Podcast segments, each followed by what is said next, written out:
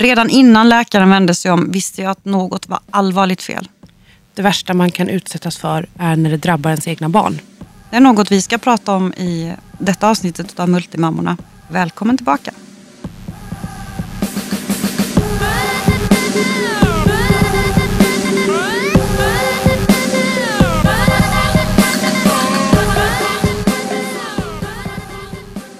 Hej! Nu är vi tillbaka igen.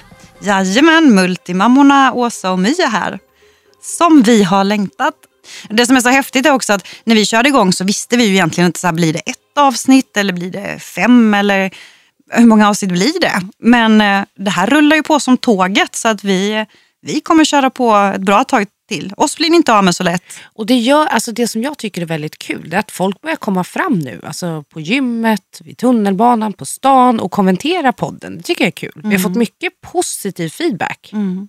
Ja, det är helt fantastiskt. Och ni ska veta att vi blir jätteglada för det. Och även för mejlen såklart. Vi har ju hur många mejl som helst nu. Först var vi lite oroliga för det. Då kom det ett par stycken och vi bara, oj vi måste liksom pusha på. Men nu har det verkligen börjat trilla in. Mm. Vi hinner inte svara på alla just nu. Vi kommer försöka göra det framöver. Men tro inte att vi inte läser dem. För bara så ni vet, vi läser allt ni skriver. Och vi kommer att svara på alla också. Men det kan ta lite tid innan ni får någon respons. Men du vet ju också det här. Vi måste ju få berätta det. Att de sista veckorna då har vi faktiskt dubblat antalet lyssnare varje vecka. Det är så roligt. Ja, det är helt otroligt. Varje gång vi kommer in i studion så har vi lite möten innan och sånt. Och då går vi igenom mycket av statistiken. För det är ju så här, en podd utan lyssnare, den överlever inte. Nej. Så för att vi ska kunna fortsätta podda, för att kunna fortsätta vår produktion så behöver vi er. Mm. Så som sagt, sprid det till era nära och kära. Och prenumerera jättegärna och betygsätt och så. För att det är enbart tack vare er som vi nu vet att vi kommer att få köra på med ganska många avsnitt till här. Idag ska vi prata om oerhört tuffa upplevelser som vi har haft. Men jag vill inte att det ska bli något så här snyftprogram. Det vill ju inte du heller, My. Nej, men något snyftprogram kommer det absolut inte att bli. Det här har slutat väldigt bra. Mm. Även om det har varit tuffa, omtumlande, stora, obehagliga situationer. Mm. Speciellt för dig där, Åsa, så har det ju slutat bra. Mm.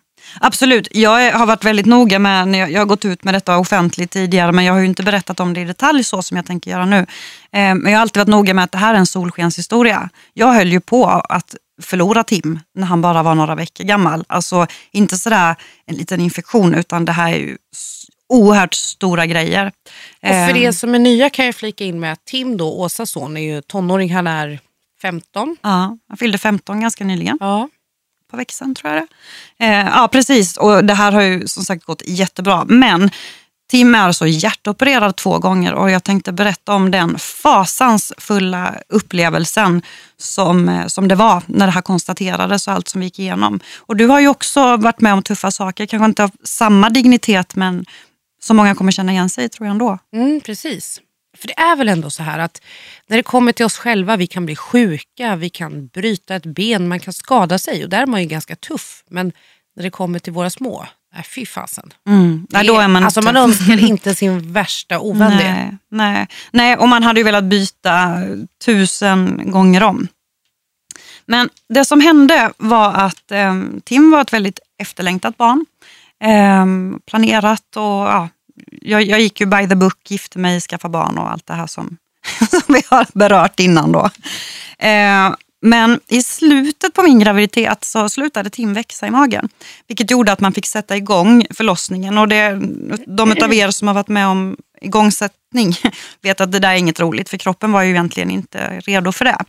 I vilken vecka var det då? Nej, men jag var fullgången men Tim var väldigt liten och sen slutade han ju då dessutom att växa. Mm. Så att jag var, hur många veckor man går?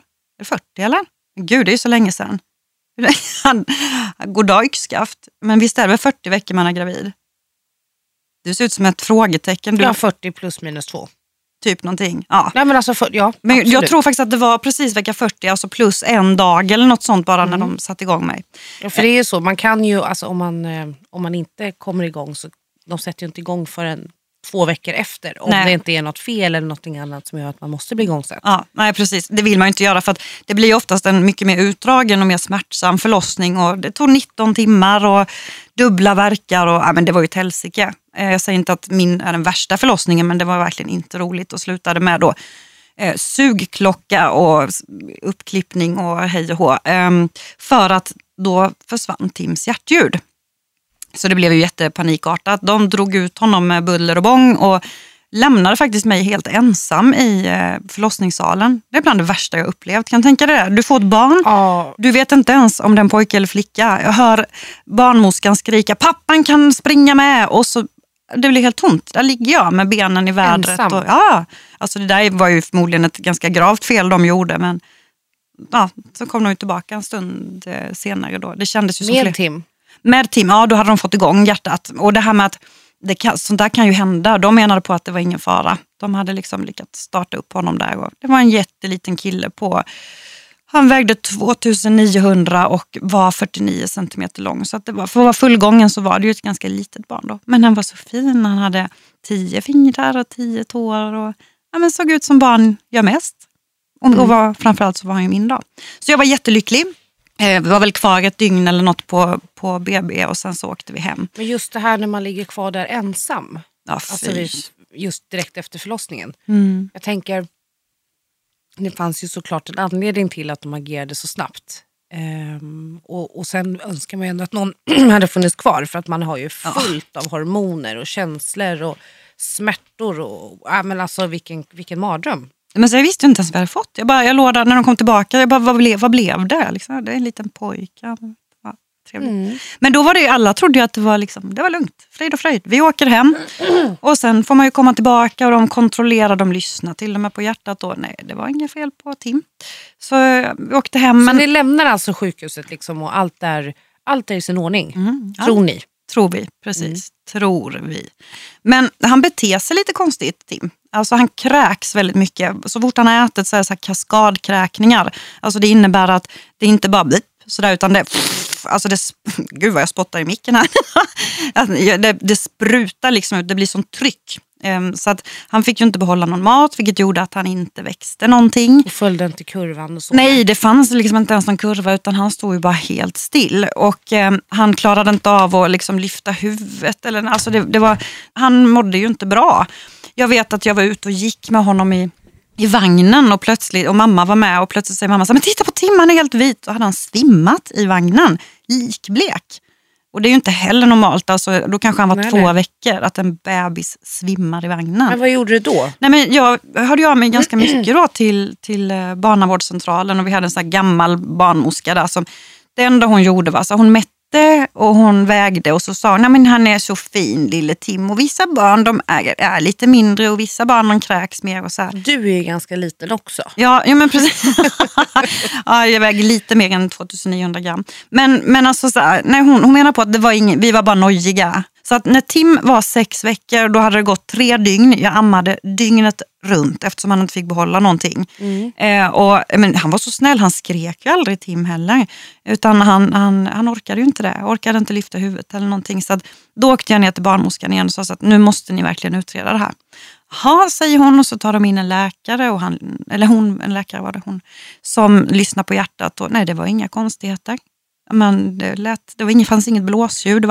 Nu måste jag få flika in lite här. Då var han alltså 6 veckor. För jag tänker första veckorna, då är det ju, alltså då kan man ju upp till BB. Nej, men de upptäckte inte heller. Och jag kommer till varför de inte gjorde det. För ofta lyssnar man efter ett blåsljud. Och det fanns inget blåsljud på Tim.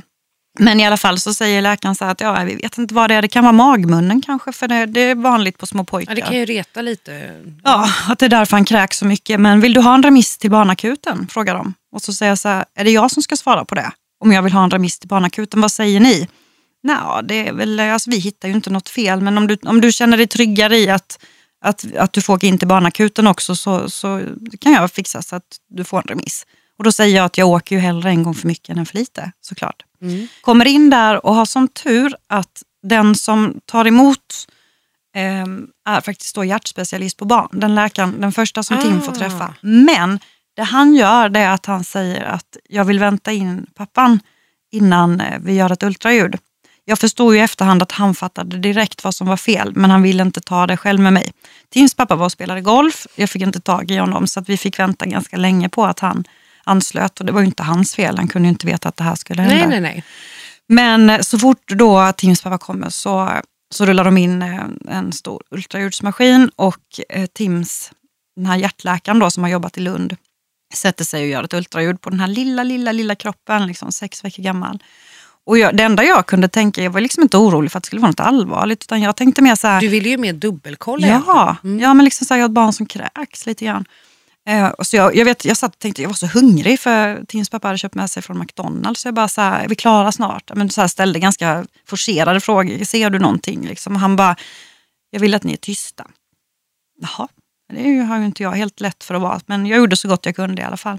Men sen så ser jag liksom så här på kroppsspråket då, att det, liksom, det ändrar sig på läkaren. Och, alltså jag kände liksom modersinstinkten bara, shit alltså det är någonting som inte är bra.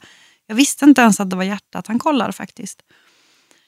Och sen den här mannen då, en engelsk läkare var det, när han då stänger av maskinen och sakta vänder sig om.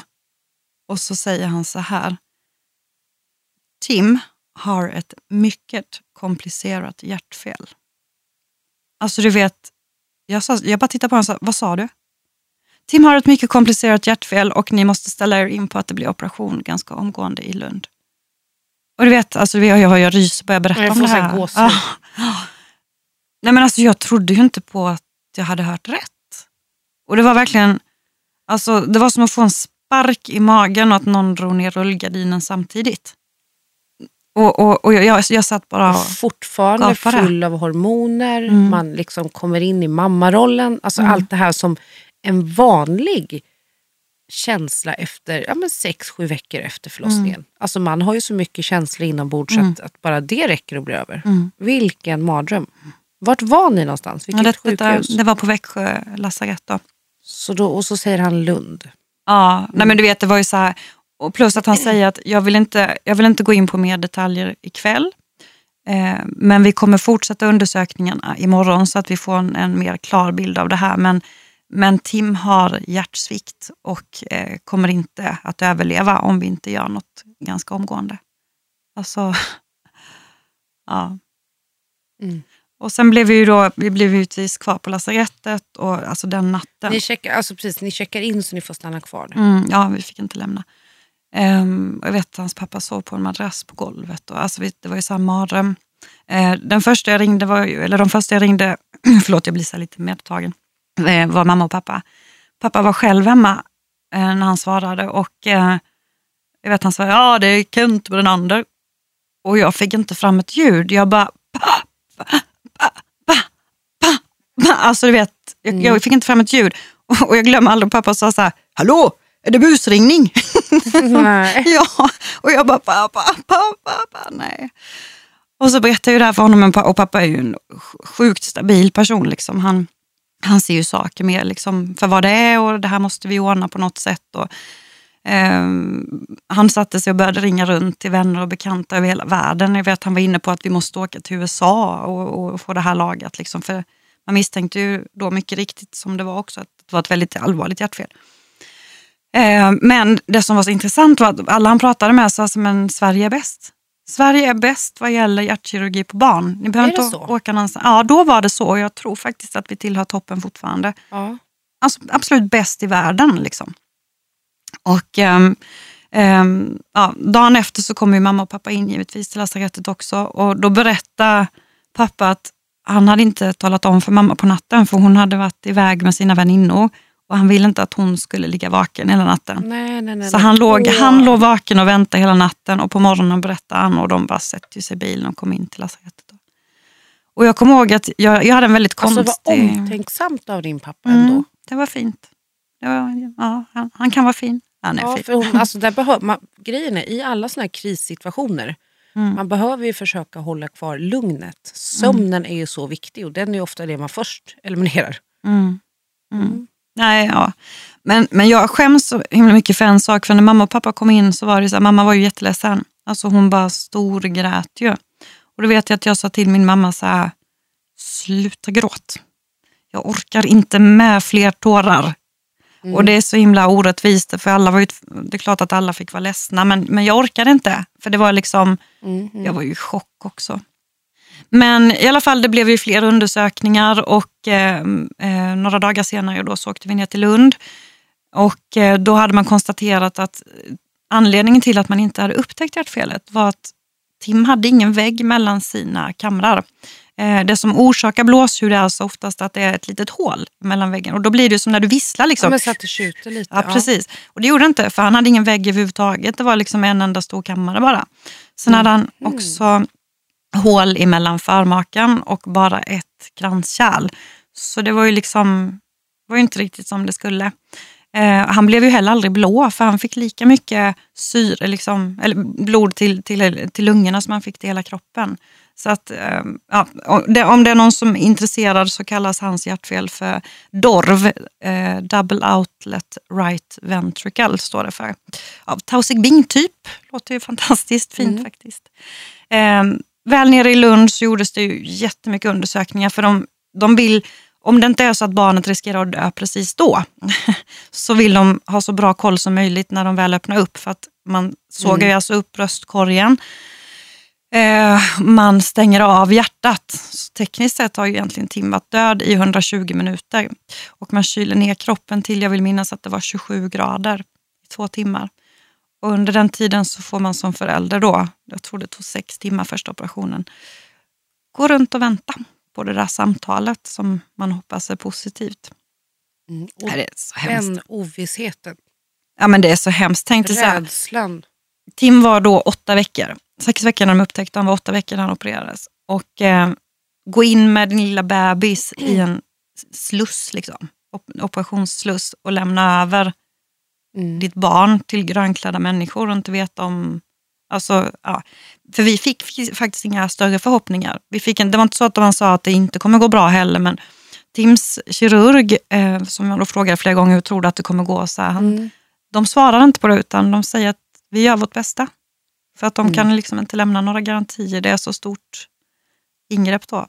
Men det vi också fick reda på var då att Sune Johansson, alltså min hjälte i livet, han var då världens bästa hjärtkirurg på barn. Erkänt världens bästa. Alltså förstår ni? Och när vi var där nere, för det här var ju vid midsommar, alltså de tar ju bara superakuta fall. Alltså precis innan semestern där då. Då var det ju en hel del andra familjer också, många utländska. Och det är alltså familjer då som köper sina operationer i Sverige för att vi har så bra vård. Ja, alltså från andra länder. Och... Ja, jag vet det var en indisk familj och de hade betalat, alltså det var miljonbelopp alltså. Det var mer än 1 miljon, för mig att det var 1,9 eller så här. De sa totalt att det hade kostat dem alla omkostnader också. Och där sitter vi, jag betalar inte 1 krona, inte ens för medicinerna. Men här är det ju faktiskt så att även om vi svenskar kan gnälla på vissa saker, så när det väl gäller, alltså vi har ju ett förbaskat bra, alltså vi har ju en förbaskat bra sjukvård. Vi har ju fortfarande, alltså vi har ju tillgång till den.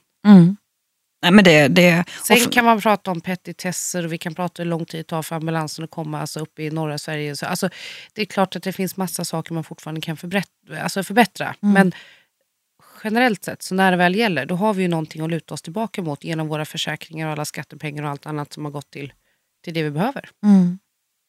Ja, nej, och när det är barn så är det ju liksom, jag kan säga så här, vi har ju haft VIP hela vägen. Det är ju bara...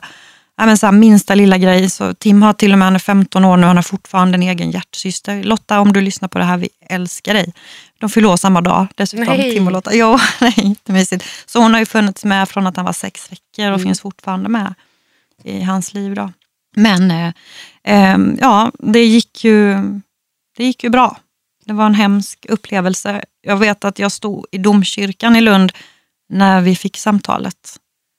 Och hade precis tänt ett ljus för Tim och satt ner liksom i en sån här en ljusstake då, och tänkte extra mycket på honom, och så ringde de och sa att operationen har gått bra. Tim ligger nu på, nu ryser jag igen. Tim ligger nu på intensivvårdsavdelningen och ni är välkomna upp när ni vill. Då var han ju givetvis fortfarande nedsövd och liksom låg med respirator och sådär. Men det var ändå liksom det mest kritiska var ju över. Och sen plockade de ju så småningom bort det då. Man skulle försöka börja amma igen. Och, alltså, vilken jävla resa. Ha. Men det var ju många vi träffade, eller många, men framförallt 2 par vi träffade där nere, och jag vet att för ena paret har det gått väldigt bra. Och för det andra paret så finns tyvärr inte den pojken längre. Så det... Herregud. Sen var det ju en jättelång resa tillbaka. Tim var ju alltså... Jag kommer ihåg att när han var 3 månader så vägde han 3 kilo. Så det liksom, han gick ju ner ännu mer. Han vägde mindre än vid förlossningen. Efter operationen då. Och han såg helt undernärd ut. Och jag har ett album och som vi tittar i. Och den här ständiga oron. Mm. Ja, men det har ju varit jobbigt. Och det kan det ju fortfarande vara faktiskt. Det blev ju en oplanerad operation till. När Tim sen var 1,5 år. 1,5, okej. Okay. Mm. För tanken var att det skulle räcka med en. För det man gjorde då, det är att man har ju byggt om Tims hjärta. Man har byggt en tunnel in i hans hjärta i Gore-Tex. Och den här tunneln är ju också då en vägg emellan kamrarna. Så har man ju tätat ihop. Sen har man ju tätat ihop de här hålen som var mellan förmaken. Och lagat det på bästa sätt. Och det gör att han lever ju ett helt normalt liv faktiskt idag. Var du helt oförberedd när det var dags igen? Ja, det var jag. Det var ju så här att den första tiden så gick vi på väldigt, väldigt täta kontroller. Ja, men, ja. Det här har vi pratat om innan, men utveckla gärna det för våra lyssnare så de får... nej, men jag tror det var så att typ varannan månad man gick först, och sen blev det ett halvår, och sen så... Det var rätt många år som det var en gång i halvåret faktiskt. Men jag vet inte, jag hade någon sån här magkänsla. Jag begärde en extra kontroll. Jag bara kände, han var inte sjuk. Men det var någonting, alltså jag ville ha en extra kontroll. Och då visade det sig att det hade blivit en förträngning. Då var alltså Tim 1,5 år. Ingenting som var någon fara för hans liv då. Men det var ändå sån, konsekvenserna av det är liksom, en förträngning blir som ett tjockt ärr inne i hjärtat. Och till slut så blir ju det liksom så stor förträngning så att det påverkar blodflödet. Så då fick vi informationen om att han var tvungen att opereras igen. Och det var ju då, det här är ju som sagt 15 år sedan, då var man tvungen att öppna upp igen. Alltså, så Tim har ju då gått igenom det här med såga upp hela bröstkorgen och stänga av hjärtat 2 gånger.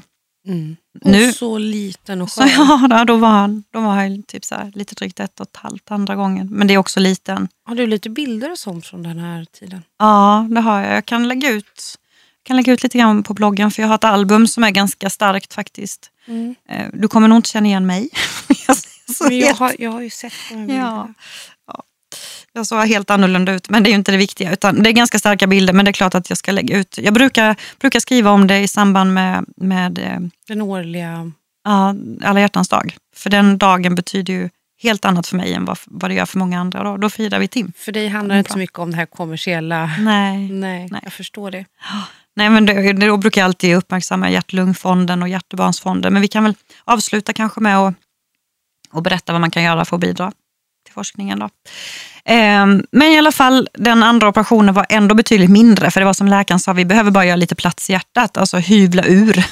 Alltså han beskrev det som att de tog en osthyvel och hyvlade bort lite grann. Och de hade hyvlat så det gick igenom hjärtväggen till och med, men det var bara sy ihop, för hjärtat är kroppens starkaste muskel, så det reparerar sig jättesnabbt. Var du nervös inför den operationen? För då har du ändå varit där innan, just det här med hur det ska fungera när man liksom överlämnar till läkarnas händer. Och var det samma personal?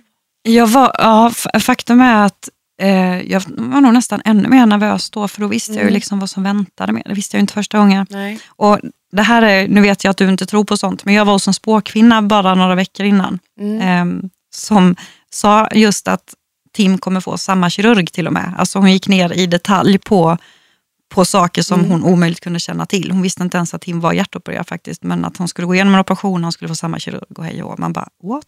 Och mycket riktigt, Sune Johansson igen gjorde även operation nummer 2 på Tim då, som gick fantastiskt bra. Nu för tiden, barn med samma hjärtfel, behöver man inte öppna upp bröstkorgen på oftast. Man klarar alltså av att gå in via ljumsken istället och utföra den operationen idag. Det är helt otroligt. Vilken skillnad. Så det enda Tim har egentligen som påminner om det han har gått igenom är då ett ärr på bröstkorgen. Vilket han är ganska stolt över, för vi brukar säga att det är bara riktiga tuffingar som har ett sånt. Mm. I övrigt säger han ju inte, det är ingen som kan tro att han är hjärtopererad. Du har ju träffat honom, han är ju så vilken tonåring som helst. Ja, absolut. På gott och ont. Spelar i Växjö Lakers, tränar 5 gånger i veckan, plus matcher. Och däremot så går han ju hela livet går han ju på kontroller. Så då har vi ju någon gång om året att man checkar upp. Och det är väl det att om han är förkyld ska han ju vara extra försiktig med att träna. Men det är ju inte bra för någon människa att få en hjärtmuskelinflammation. Där kommer Peter in, jag blir tokig. Nu får jag flika in att jag pratade med en gemensam väninna till oss igår. Vars dotter tränar på en sjukt hög nivå. Hon är också tonåring. Och hon tränar ju fast hon är förkyld. Nästan till febrig. För det är liksom när vi snackar elitnivå. Och jag blir så förbannad. Det är ju det vanligaste dödsfallsolyckan inom träningsbranschen. Man måste vara rädd om sig. Även om man inte har hjärtproblem från början. Träna inte när du är förkyld eller sjuk. Nej, Tim var nära att få hjärtmuskelinflammation vid tillfälle för något år sedan. För då kunde man uppmäta ett förhöjt värde i blodet. Och då var det ju verkligen träningsförbud. Och de kollade upp honom stenhårt. Men det gick alldeles utmärkt, så det utvecklades aldrig till det. Nej. Så de har ju, jag brukar säga så här, egentligen kan jag vara mindre orolig för Tim än vad många andra kan behöva vara för sina barn. För man har ju full koll på honom. Ja, såklart.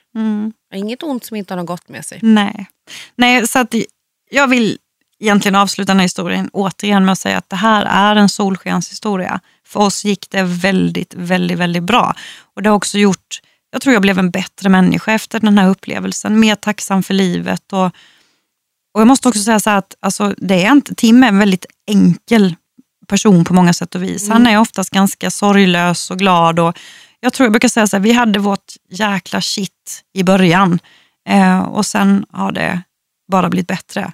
Sen är ju tonåring, det är klart att vi... Ja, du förstår. Han är ju inte onormal liksom. Men tänk ändå vilken änglavakt. Ja, det får man lugnt säga.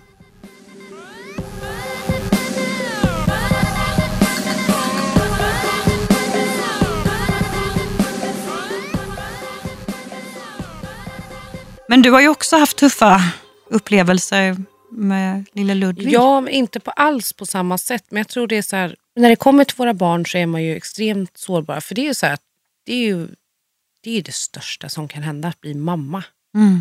Fantastiskt. Ja, och även om man kan skoja om att fasen vad jobbigt det kan vara ibland, och småbarnsår och tonårsår. Men det är så här, när det väl gäller, det finns inget viktigare. Allt annat blir så otroligt oviktigt. Det blir helt andra perspektiv. Vi har inte varit med om några sådana här stora saker som vad det gäller Tims hjärtoperation. Jag födde Ludvig 4 januari 2011. Det var en förlossning som gick väldigt smärtfritt, höll jag på att säga. Det gjorde den inte alls.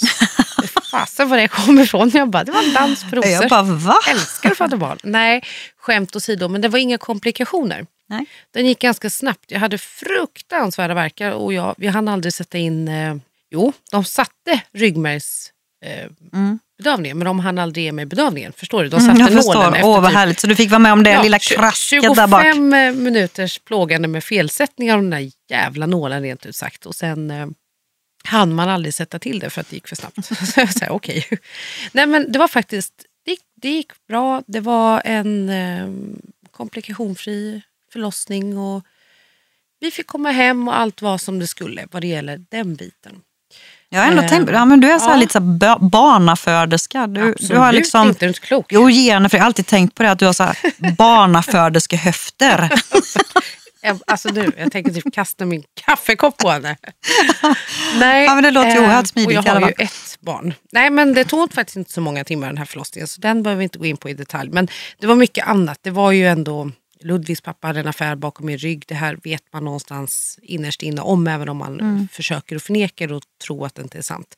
Så rent känslomässigt så var jag ju helt omtumlad. Så jag tror att jag klarade inte mycket mer än som det var just då. Så att själva förlossningen gick jättebra. Ludvig kom ut fullt frisk. Också 49 centimeter lång.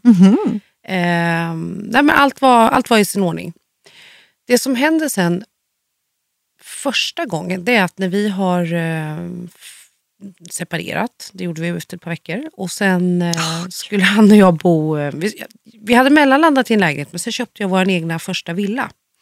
Och han, jag kommer inte ihåg exakt hur gammal han var. Det här är så dumt för att nu om man blir osäker på tid så går man tillbaka i sin blogg.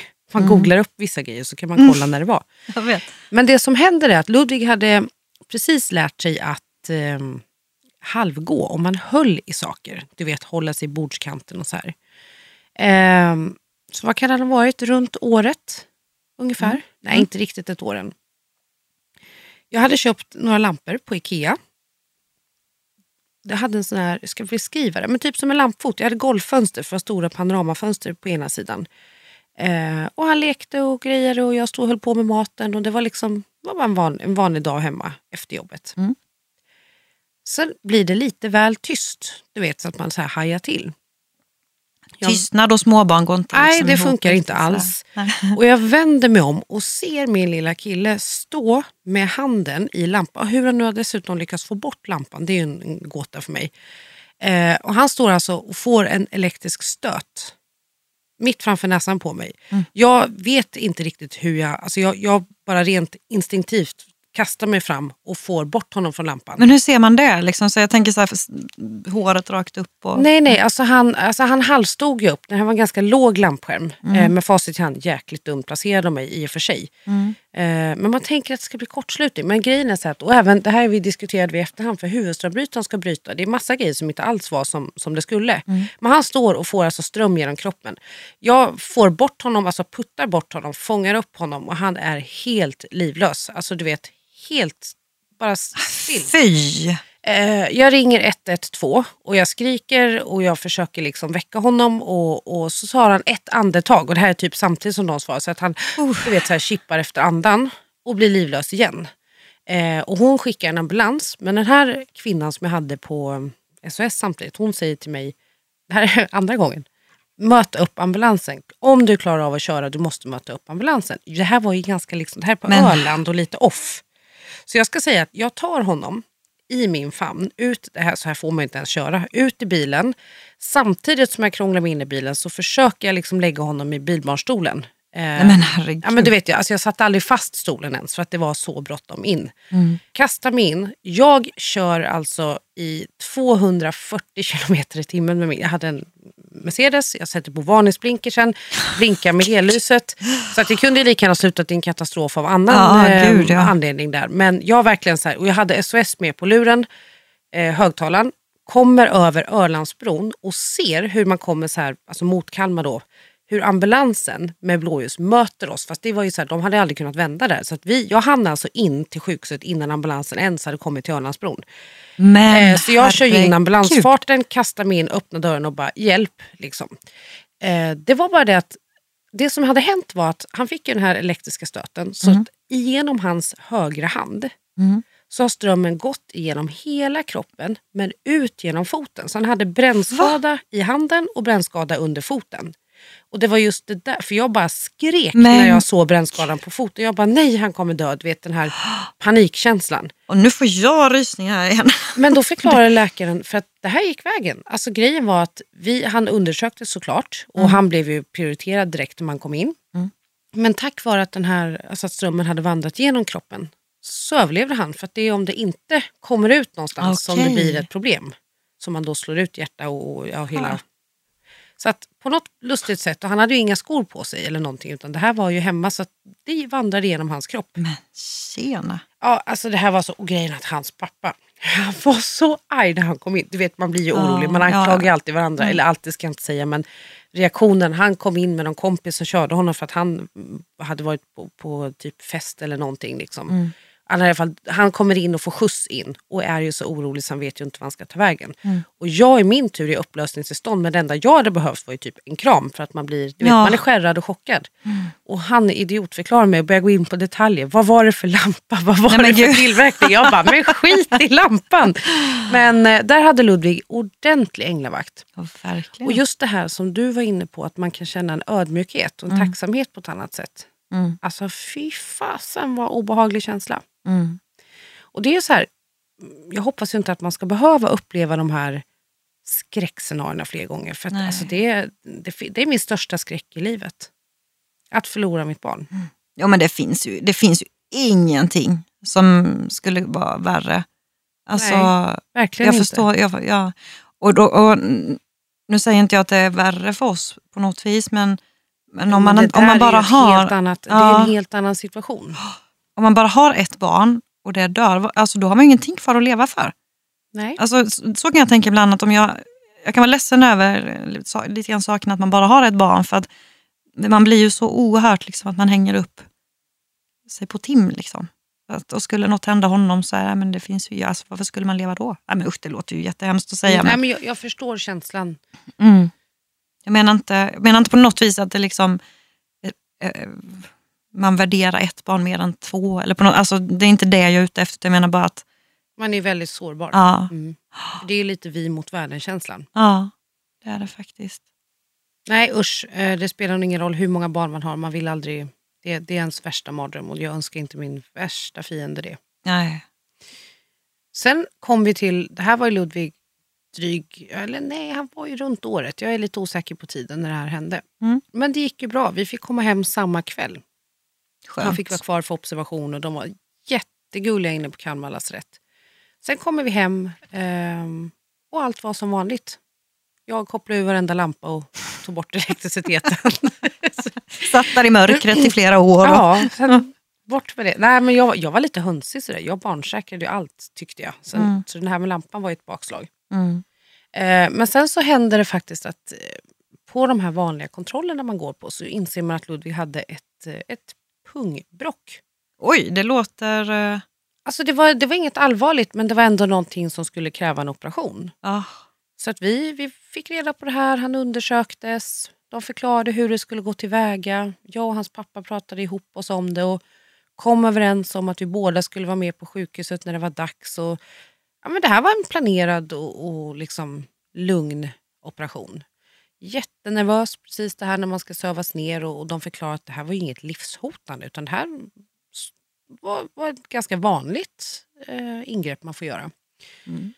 Men ändå, man blir nervös, man står där, man förbereder inför operation då med liksom, du vet det här duschen och skrubbning. Ja, hibbiskrubb. Ja, men precis. Men det var typ 2,5 då. Jag måste bara fråga, alltså så här, vad är egentligen ett pungbrock? Det låter så här. Alltså ärligt talat, Åsa, jag har inte satt mig in så mycket i det utan de förklarade, jag lyssnade mer på hur ska det gå? Vad kommer? Ja. Liksom, jag var mer inne på vad är steget efter det här och det här. Men pungbrocket skulle åtgärdas och de förklarade hur många dagar efter det skulle vara blått, stort och svullet och, alltså fanns pung var liksom den ena var ganska stor eller hur förklarar man? Det är ett pungbrock, det kan, alltså men det typ syns lite mer på ena sidan. Det är kulan typ så här, som svullnar upp eller blir stor. Ja, den kommer inte, alltså, det tar ju tag innan de faller ner om vi tänker på bebis och uppåt liksom. Mm. Men ett pungbrock, ganska ofarligt men man behövde ändå åtgärda det. Mm. Operationen gick jättebra. Samma sak här, dagen efter fick vi komma hem, vi låg in över natt, sen fick vi komma hem. Mm. Jag tog ledigt från jobbet, jag hade ju butiken Mysblommor då, stannade hemma.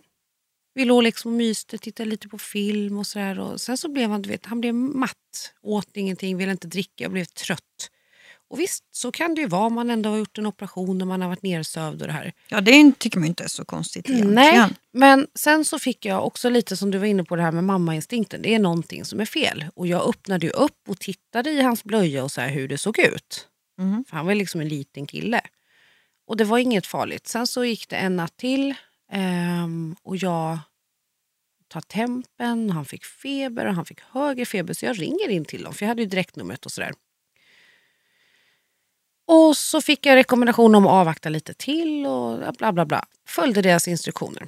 Sen öppnar jag upp blöjan efter nästa natt. Okay. Och du jäklar rent ut sagt. Alltså hans nedre del av buken var lila, blålila, alltså nästan svart. Jag bara helvete rent ut sagt. Ringer upp igen, förklarar vad jag ser och hon säger vart är du? Och samma sak där. Hon bara, har du möjlighet att köra? Vi kommer skicka ambulans. För det man misstänkte då, det var att det var en inre blödning. Hur eller hur? Jag tar ungen. Vi bodde inne i Kalmar i det här tillfället. Kommer ut och ska ta min bil och köra till sjukhuset. Vi bodde väldigt nära sjukhuset. Så att vi kom överens om att jag kunde köra dit själv. Mm. och är inparkerad. Jag kommer alltså med min son i famnen. En liten kille som dessutom är nyopererad, jättemedtagen, super hög feber samtidigt som man tror att han har en inre blödning. Alltså av operationen, eftersom att hela buken då har fyllts med blod som man kunde se. Men han andades normalt och allting var liksom ändå, det var inte panik, men de misstänkte att det kunde bli panik. Så hon, jag hör på hennes röster, hon liksom, hur snabbt kan det vara här? Jag bara 3 minuter, för vi bodde ju väldigt nära sjukhuset. Åh, vilken tur. Ja, fram tills den här jubelidioten. Alltså, du vet, jag står på parkeringen längst bak. Mm. Så att det får inte ens ställas en bil bakom mig. Jag har sista parkeringen. Mm. Då har ändå en sån här byggarbetarbil som tur har strajpat upp den med nummer på sidan också. Men de tror alltid, alltså, sådana tror alltid, känns det som, att de får stå precis var de vill. Jag har ständigt återkommande bataljer i Växjö och sådana här. Och jag ringer upp det här numret. Det är bara det att det går ju inte till hans mobilen, det går ju till deras kontor. Vilket fall som helst, jag står där och liksom med honom i famnen. Och jag hotar den här människan, alltså till livet. Jag bara, har min son i famnen. Han är på väg in. Jag förklarar liksom att, alltså jag förklarar att det är akut. Jag bara, jag ska köra in för att ambulansen inte kommer ut. Ni har parkerat in min bil. Om min son dör nu så kommer jag personligen och så beep. Men alltså du vet, jag skämtar inte. Det var... Nej, men det man blir så pressad liksom. Elakaste samtal i hela mitt liv. Men alltså det var katastrof. Och jag liksom, du vet, Kalmar, det är ju inte så att du får taxi på 2 sekunder. Det är inte som i Stockholm. Nej, man får boka en halvtimme innan någonting. Ja, så kanske den kommer om 45. Nej, men i vilket fall som helst så samtidigt som jag skällde på den här hysteriska människan så smsade han sin kollega då som kommer utspringande och jag bara, alltså inte ett ljud sa jag till honom som flyttade bilen utan jag kastade mig in då. Kommer in och så fick man operera honom igen för han hade fått en inre blödning och en mindre komplikation så att det var helt rätt att komma in, men fy fasen vilken obehaglig känsla för det trycket som samtidigt ökar inom honom, alltså när man, nej fy fan det var, nu svär jag igen, men det är hemskt, jag får säga gåshud och att det hade kunnat sluta så brutalt illa på grund av någon annans bara så här, ogenomtänkta parkering, det är ju helt sinnessjukt.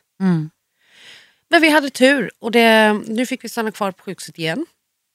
Och det är ju så här när man kommer till barnsjukvården, den är ju fantastisk. Alltså de är så duktiga på att lugna oss föräldrar, vara pedagogiska och förklara liksom steg för steg.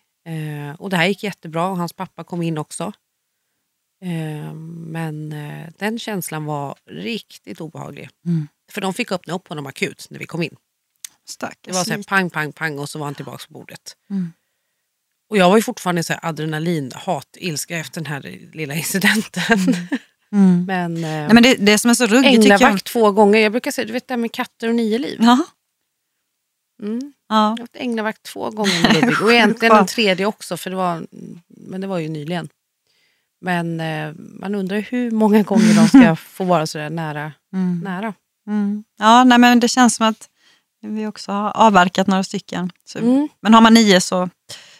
Och sen, men man är så tacksam för det när man pratar om sådana här grejer som man verkligen säger, men gud, varför gnäller man om vädret? Ja, men så här, som när vi åkte hit idag, man bara, 2 kilo jag måste bli av med innan sommaren. Det kan vi ta upp i nästa avsnitt kanske. Börjar bli de tiderna nu. Det är ju ganska oviktigt i jämförelse med de här sakerna. Ja, vi har varit med, både du och jag och Tim och Ludvig, kan man väl lugnt säga. Jag skulle jättegärna vilja uppmärksamma att det finns olika sätt man kan hjälpa till, bidra till forskningen eller hjälpa familjer som har det svårt, som har barn med hjärtfel. Och därför vill jag jättegärna nämna att om du vill bidra till forskningen så har du alla möjligheter att stödja forskningen via Hjärt- och Lungfonden som till och med har swishnummer och det är 90 91 92 7. Det är till Hjärt- och Lungfonden. Sen finns det också något som heter Hjärtebarnsföreningen. Som man kan stödja om man vill hjälpa barn och ungdomar som har fötts med hjärtfel eller lever med hjärtfel. Att få det lite roligare, trevligare i sitt liv. Och det är väldigt behjärtansvärt tycker jag. Det är en förening jag själv stödjer också. Och Hjärtebarnsföreningen har också Swish 90 05 87 7. 90 05 87 7. Hoppas att ni också vill ställa upp och hjälpa till att stödja dessa barn och ungdomar. Det var mycket gåshud kan man väl säga i det här programmet nu. Mm, verkligen. Mm. Men det är ändå återigen solskens historia. Det är ju det. Och jag tycker det är viktigt att dela med sig av det också. Och som sagt, det har nog format oss på olika sätt, tror jag faktiskt. Men du, ska vi bestämma att vi, på tal om det här med små bekymmer då, att vi nästa vecka pratar om lite så här livsstilsförändringar? Ja, alltså för nu är det ändå så här att nu har vi liksom gått mot ännu ljusare tider. Det är ett tag sedan alla la sina nyårslöften. Jag har följt trenden på gymmet från överfullt till tomt igen. Mm. Nej, men inte tomt såklart. Men vi kan väl köra det. Lite livsstilsförändringar och träning, hälsa. Vad ska man äta, vad ska man inte äta, vad ska man göra, vad ska man inte göra. Men jättebra. Ja, du är ju expert i några av de där ämnena. Så att, jag har ju också testat allt man inte ska göra. Ja, men så vi har nog en hel del att dela med oss av där. Med varierande resultat. Så att nästa vecka, livsstilsförändringar. Och glöm inte mejla till oss på multimammorna@outlook.com. Följ oss gärna på Instagram och på våra bloggar. Mig hittar ni på åsabrenande.se. Och mig hittar vi på mymartens.se. Gud vad logiskt alltså. Mm. Here we go again. Ja. Men gud, hörni, idag har det varit ett tungt ämne. Men som sagt, det har varit solskenshistorier. Och vi är så enormt tacksamma över att det har gått som det har gått. Mm. Var rädda om varandra. Ge din son eller din dotter en extra puss och en kram, även när de inte förtjänar det. Det är då de behöver det som mest. Men det är ju det, och njut av det. Man glömmer bort det ibland. För ibland fastnar man i den här vardagssnurren och du vet, kugghjulseffekten. Krama på dem extra. Man vet aldrig vad som händer runt hörnet eller nästkommande dag. Även om de är tonåringar. Ja. Eller min lilla sexåring som pinkar utanför toan. Hela tiden. Och jag bara säger, jag vill att han ska lära sig att stå upp när han kissar också. Så att, du är lite trotsålder där kanske nu då? Nej, alltså ärligt talat, jag är så bortskämd. Han är inte minsta trotsig. Nej. Och nu skulle vi egentligen avsluta, men jag kom på en grej som jag missat. Du har ju ett sånt fantastiskt läsarbrev, på tal om att mejla till oss, som faktiskt verkligen har då med Ludvig att göra. Så vi kör det också och sen säger vi hej efter det. Jag blev riktigt berörd av det här mejlet. Jag står på Bromma flygplats och det är måndag och som vanligt överlämning efter mammaveckan. Det är ett par månader nu som Ludvig har flygit ensam och han har vuxit enormt med detta. Alltså han är så trygg i sig själv och det har gått så fantastiskt bra. Mm. Och vi pendlar ju då en gång i veckan åt båda håll. Men det är svårt. Jag brukar liksom försöka att hålla, jag brukar säga det, nu kopplar jag på pokerfacet, vi gör något mysigt, ibland käkar vi på flygplatsen, spelar spel eller bara umgås. Så det är lite olika. Mm. Och jag gjorde precis som vanligt även denna gången. Då får jag ett mejl som jag ska läsa upp. Där det står så här. En hälsning från en mamma till en annan. Hej My, vi känner inte varandra alls, men jag blev berörd av dig idag. Jag stod i kön till att båda planet hem till Kalmar när du hade en hejdåstund med din fina son. Jag såg en mamma som var stark inför sin son och höll skenet uppe, men jag såg också alla känslor när han hade gått. Och du vände ryggen till. Jag kände så mycket med dig. Ombord på planet så satt jag snett framför din skatt och vill bara dela med mig av det jag tänkte och såg. Han var så cool och totalt avslappnad och frågade flygvärdinnan om vad det blev för fika redan innan alla hade gått ombord. Det är så underbart. Det var så tydligt hur trygg han är i att resa själv. Så trygg att han sov redan innan vi var uppe på maxhöjd. Han sov så lugnt och skönt hela vägen tills vi var på väg att landa. Som tur var så fick han med sig sitt fika i en påse. Jag själv en dotter på 7 år och tänkte mig in i tanken att det var hon och jag som var i samma situation. Då hade jag blivit varm och glad av att få några rader som kan lugna mammahjärtat, så därför vill jag skriva detta till dig. All kraft och styrka till dig och din fina lilla kille. Alltså på riktigt, det här mejlet, det gjorde mig så gott. Tusen tack till dig som mejlade mig. Du ska veta att det var en tår som föll när jag läste det här mejlet. Ja, för du kan ju aldrig veta, du kommer ju aldrig kunna sitta liksom och observera hur han är på planet. Nej. Så nu vet du det. Gud vad gulligt och ta sig tid och skriva det. Så roligt att han frågar om fika. För jag bara, det är min kille. Ja, men eller hur, det ligger i en... Nej, men det här var helt... Tusen tack, det här mejlet var extremt tacksamt att få läsa. Vi ses och hörs snart igen. Tack för att just du ville lyssna på oss. Ja. Mm-hmm. Hej då! Hej då!